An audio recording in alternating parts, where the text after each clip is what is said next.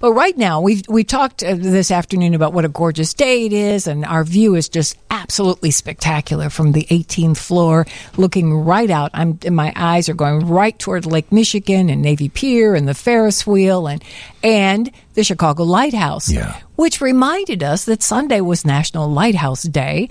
And the last time we were on the radio a month or so ago, our buddy photographer extraordinaire, Barry Butler, joined us to talk about the Chicago Lighthouse. Barry, how are you doing these days?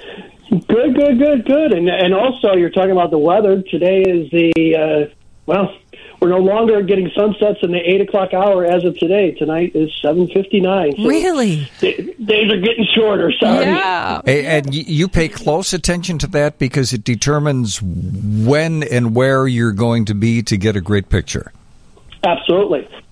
Absolutely. Sunset and sunrises are my favorite things to shoot. Yes. Oh. Outside of, outside of lightning and moons and all that. That's, that's right. I guess I really don't have a true favorite. I shouldn't say that. But you make Chicago look spectacular. And for folks who don't know about Barry's photography, go to Barry Butler Photography. You can go to his Facebook page. You can go to his website. He uh, had it, it, it's just stunning. I mean, the pictures are breathtaking. It's one of the first things I do in the mornings to check out what you've done over overnight, and we share it with friends. It's see who's going to send it out first. Yep. And we send it to friends all around the country, which is just wonderful. Last time we talked with you, we talked about the, your campaign to help save this wonderful lighthouse. Uh, w- yes. What's the latest? Well, just after I spoke with you, I had the opportunity to go inside. And I can't tell you the number of people who have said, hey, I would love to see what is inside yes. that thing. Mm-hmm. Hate to tell you, you wouldn't want to see what's inside that thing.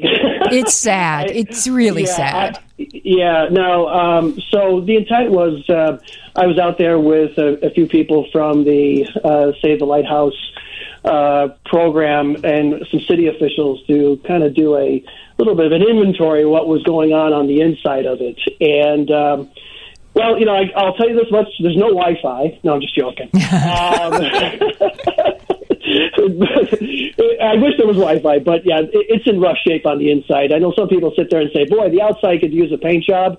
The inside could use yeah. a lot more than that. And it really underscores the the attention that needs to be had on that lighthouse. Now, next year, that lighthouse turns one hundred thirty years.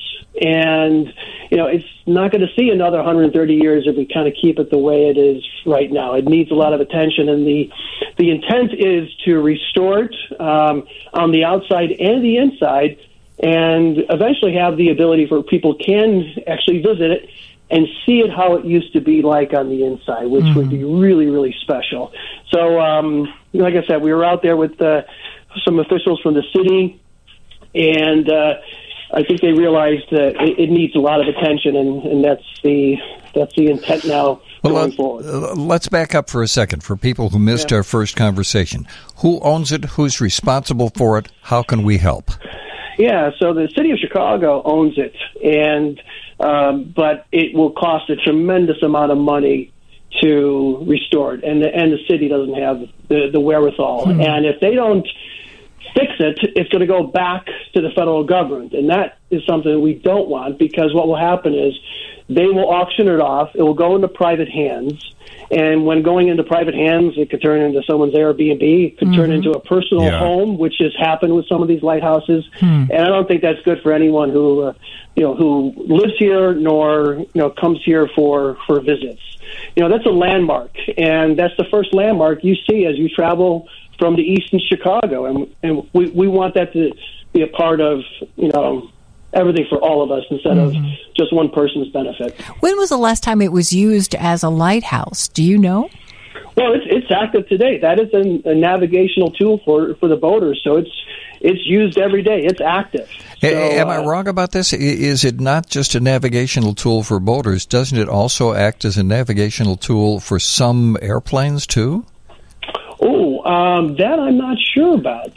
Um, I thought it, it's just kind be, of a marker.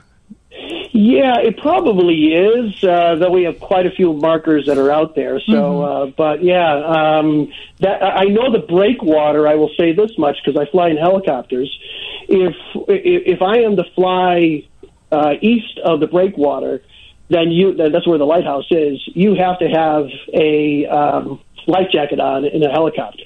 Oh, um, so that that so to your point, Steve, that probably that w- might be one of the markers uh-huh. that uh, certain things change when you go east of that breakwater and east of the lighthouse.